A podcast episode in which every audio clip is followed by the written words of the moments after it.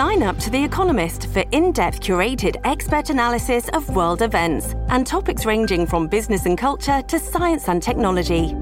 You'll get the weekly digital edition, online only articles, curated newsletters on politics, the markets, science, culture, and China, and full access to The Economist Podcast Plus. The Economist is independent journalism for independent thinking. Go to economist.com and get your first month free. This is C SPAN's The Weekly for January 25th, 2019. I'm Steve Scully in Washington.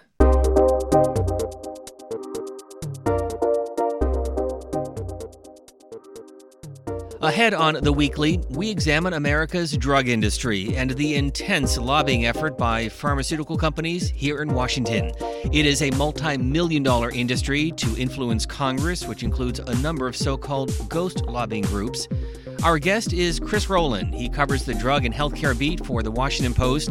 We also look at the Affordable Care Act, how a divided Congress affects the future of the ACA and the significant changes now underway in our country's overall healthcare system.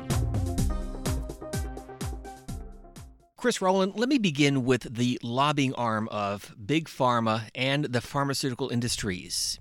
The size and scope, just how big is it? Uh, the, the the pharmaceutical industry and uh, biopharma, as we now call it, because it's also a, you know a sprawling enterprise of biotech drugs, uh, small molecule pharmaceuticals. It's a gigantic industry, and they have power in Washington to match. Uh, probably second only maybe to the defense industry in terms of lobbying clout uh, in Washington with the administration and with in Capitol Hill. They spend uh, tens of millions uh, per individual company, as well as you know hundreds of millions collectively. Uh, the uh, Pharmaceutical Manufacturers and Research of America came out just a, the last couple of days uh, with their numbers for 2018 and that you know that's the big lobbying arm for the industry. And they spent around 27 28 million dollars in 2018 lobbying in Washington. And who are these individuals? Who are the lobbyists? Well, the lobbyists uh, are, take many forms. So, the, you know, pharma has its own uh, roster of lobbyists that work directly for that that entity, the the trade group. Uh, then they contract out to a number of other firms uh, around town, up and down K Street, all around downtown. Uh, you know, maybe depending on the uh, group, depending on the uh, the company, you know, they could have a number of outside lobbying uh, firms. You know, five, six, even seven.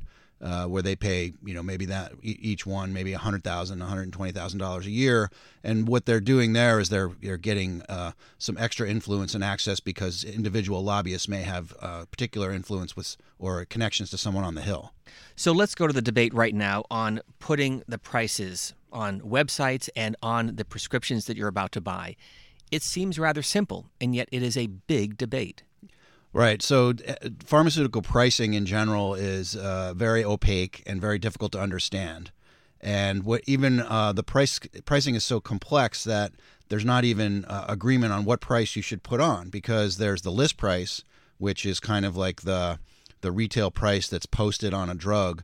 But you know, in reality, throughout the healthcare system, no one actually pays that price. Uh, you're you know through you you may end up just paying like uh, through your copay.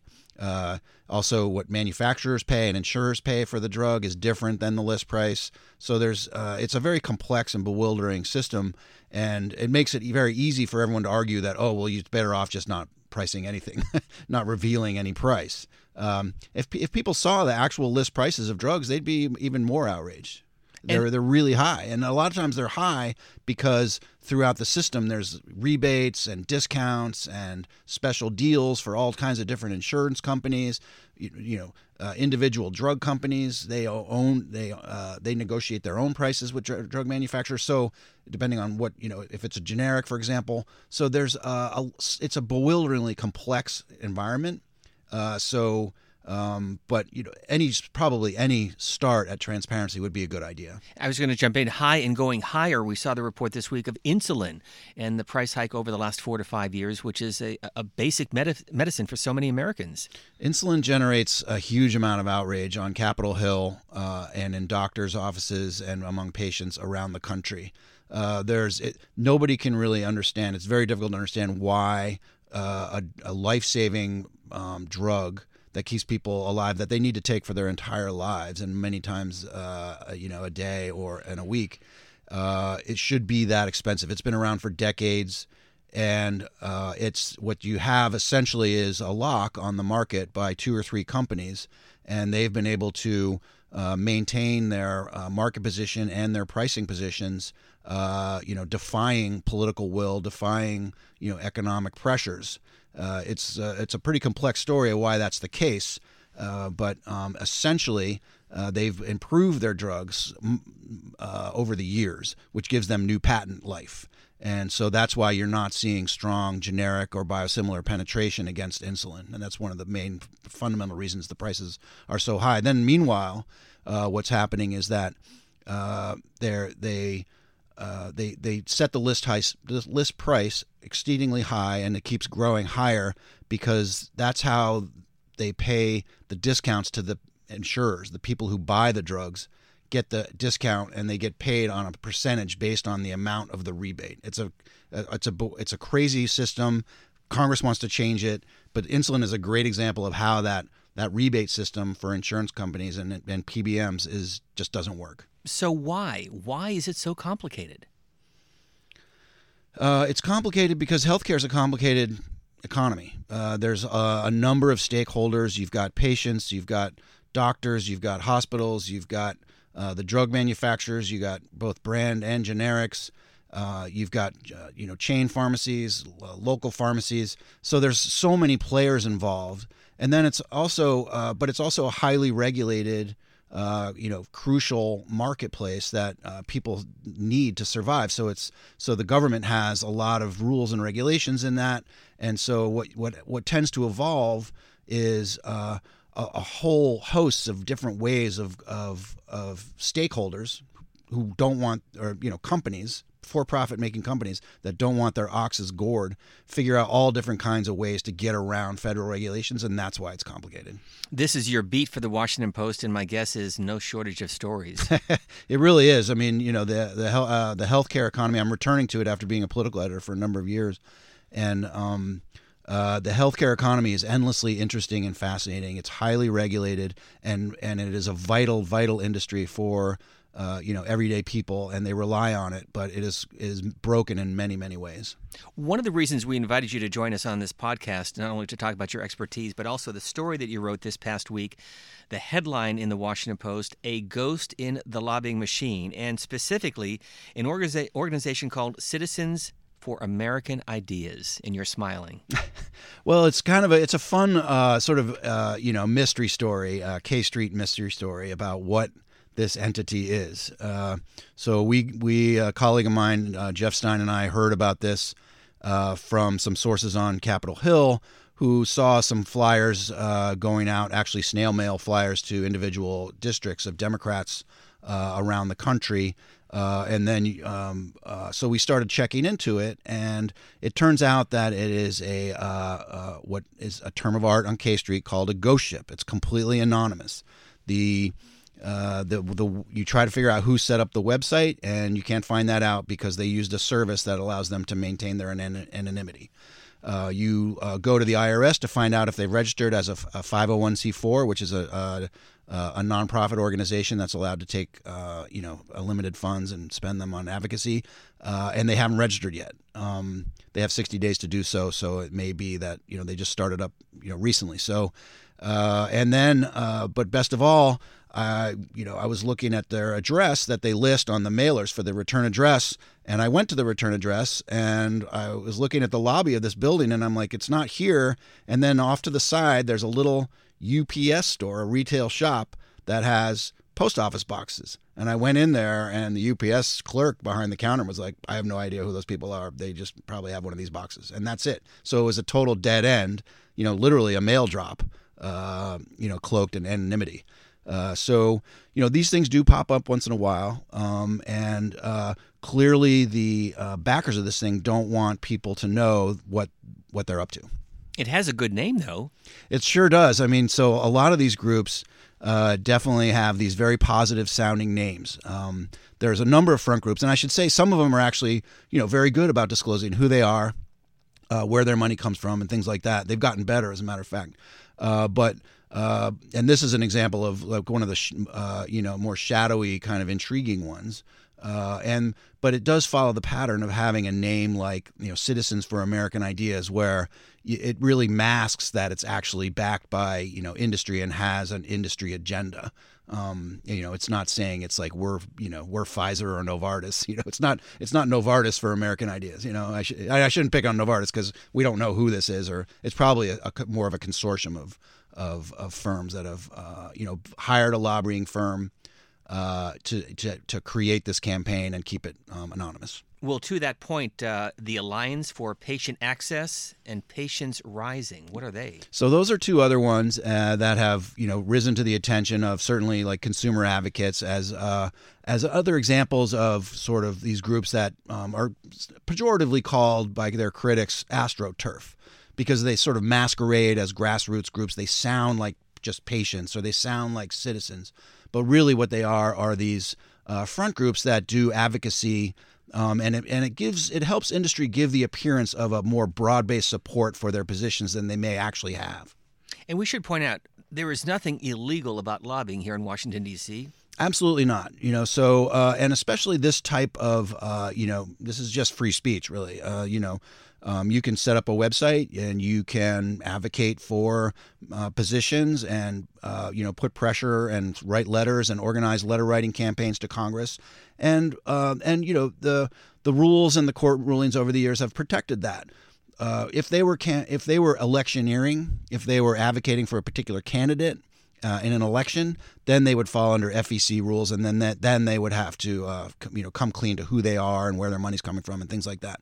Um, but uh, when you're just advocating around an issue like this or a bill or speaking out against bills, then that's considered a protected speech. And um, uh, and you know, so thus far there has not been like heavy disclosure rules. They, are, if they are a nonprofit, they do have to register with the IRS as a nonprofit, and uh, and they have to, um, and but they don't have to reveal the, their funding sources or their amounts. But what about contributing to uh, candidates for office, members of the House, the Senate, uh, presidential candidates? They can do so as long as they disclose and follow the guidelines by the FEC, correct?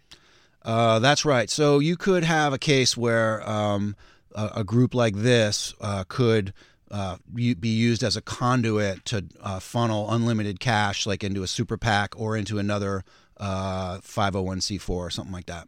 Yes, they could do that. There has been a bill. So last year, uh, before she left office, uh, Claire McCaskill from Missouri, the Democrat in the Senate, um, uh, did sponsor a bill that would require the pharmaceutical industry to uh, disclose uh, when they give money to advocacy groups, patient advocacy groups, uh, front groups like this, groups that lobby, groups that um, you know put out educational materials uh, and not you know uh, just trying to get some sunlight onto the situation to figure out where all this money's coming from and who is behind some of these messages. Um, you know, the bill went nowhere. Uh, probably what was destined to fail, and now she's gone. So. Well, walk us through the process, Chris Rowland, if you can explain with regard to the drug pricing debate. If you're a member of the House and Senate, you hear this idea, it seems to make sense.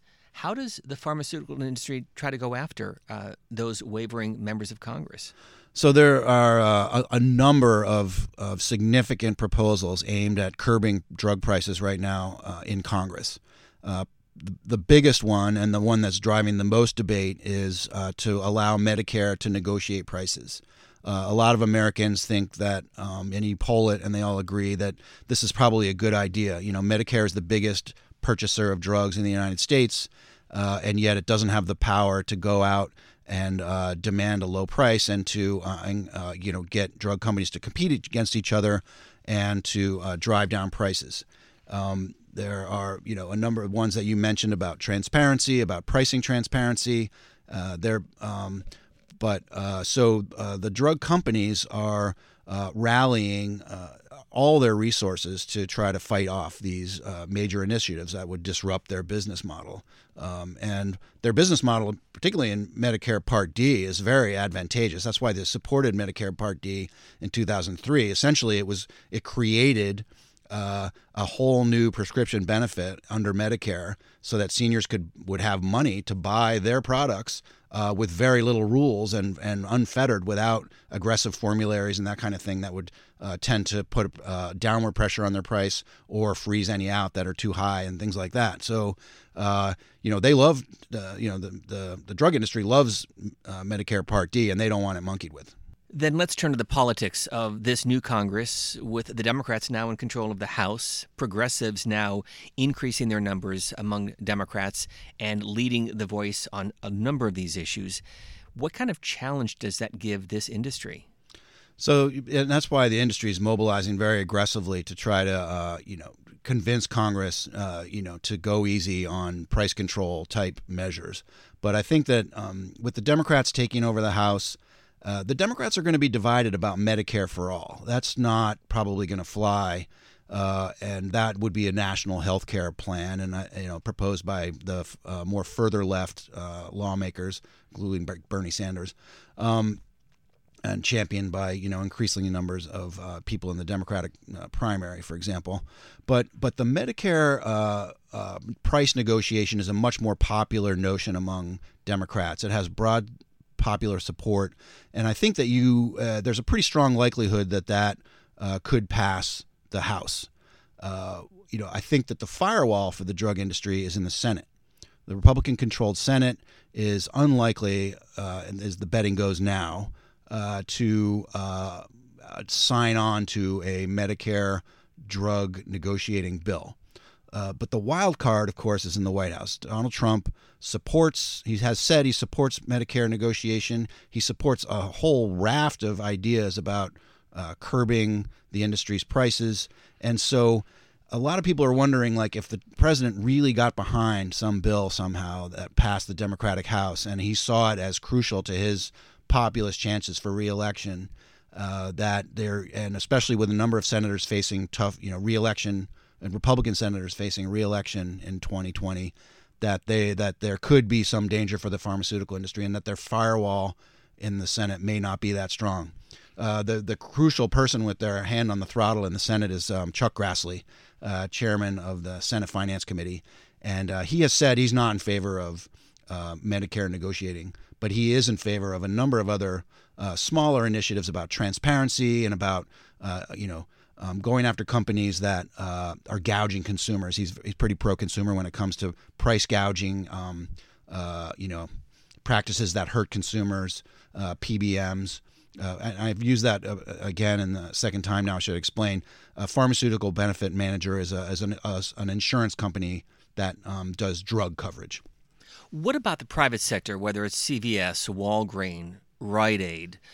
Walmart, can they negotiate better prices with the uh, these companies, these providers? Uh, yes, and uh, they should be. Uh, that's it's it's a it's a source of of, of tension uh, in the econ- in the drug economy and also politically that these companies don't do more uh, to negotiate lower prices. Um, and this leads to a whole other question in healthcare, which is um, consolidation and concentration of market power. Uh, CVS is actually a really good example. So CVS in 2006, 2007, 2008, somewhere around that time frame, uh, bought Caremark, which is uh, one of the nation's biggest uh, PBMs, which I mentioned as a pharmaceutical benefit manager. So then you, so now you had the the pharmacy chain, uh, uh, and in this under the same umbrella with the pharmacy benefit manager, and their job is to, you know you would hope that they would be dr- hope driving down cost and prices. The problem is is that the the PBM model uh, has become uh, somewhat broken, or and so, many would argue hopelessly broken, because its whole uh, a large portion of its revenues, these PBMs, Caremark's one, Optum's another, they um, they get rebates, very large rebates from the drug manufacturers, uh, and the drug manufacturers are interested in being on the formulary.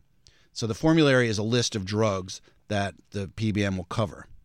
I'm, I so apologize. This gets a little weedy, but uh, the, no, but, explain. But it, but it's really in the at the heart of what's the problem is on drug pricing, uh, in the view of many, and so these these companies are competing to get on to, to be the favored status on the PBM formulary, and so to do that, they basically give what is a discount or a rebate, and some people see it as a kickback to get market share And so the PBMs are actually profiting from high prices. And that's where you get this conflict of interest that is preventing downward pressure from a big entity like CVS on drug prices. Let me take that one step further because you've written extensively about CVS, and for many people across the country, it's the store in their neighborhood that they go to get a prescription filled and uh, buy household goods and other medical supplies and other necessities. But it really is changing the healthcare industry moving ahead, to your earlier point. Yeah, it really is. So, and uh, you know, who's really feeling the squeeze uh, from CVS growth uh, is uh, community pharmacists. I, I get calls. I just got a call yesterday from some uh, commu- uh, a couple of operators of a community pharmacist in Easton, Maryland, who just called me out of the blue to say, you know, CVS is is really squeezing us, and they, they point the finger at other chains too. But CVS really gets the the lion's share of the blame, and part of it is because of their market share and their concentration of power with all their insurance interests. Um, and so, what's happening is that uh, you know as this as the market power and of their ability to flex their muscle in the market grows, the ability of an independent pharmacy uh, uh, to you know compete is getting really, really uh, uh, uh, compromised. So they can't compete on price. They can't compete the prices that they are reimbursed at for various drugs, generic drugs. They have it's completely. They have no idea who's setting the prices or why it's happening. If they have Caremark and and Caremark is this is the CVS PBM is reimbursing them, they have then rightfully so. I feel like it's a fair question. They're suspicious that you know, Caremark is not giving them a great deal, uh, and because they are going to favor the CVS chain stores. I mean, I think that that's probably a fair question, a fair criticism, and I suspect you'll hear more and more of that. Let's turn, if we can, to the larger issue the debate over the Affordable Care Act. Signed into law by President Barack Obama, Republicans have tried to repeal and replace it. What's its future? What's the debate going to look like in this new Congress?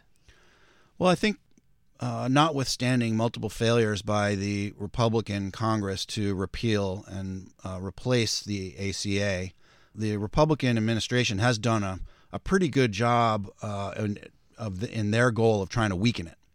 Uh, the ACA, uh, it definitely um, is not as strong as it was.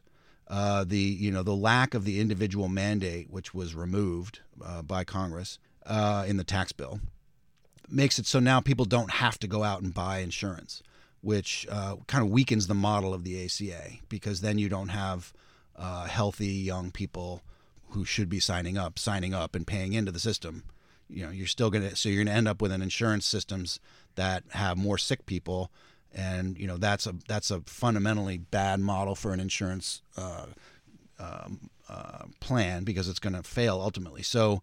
Um, so I think that the you know the ACA has been eroded, uh, and I think that administratively the the uh, you know, administration has done a fair amount of damage.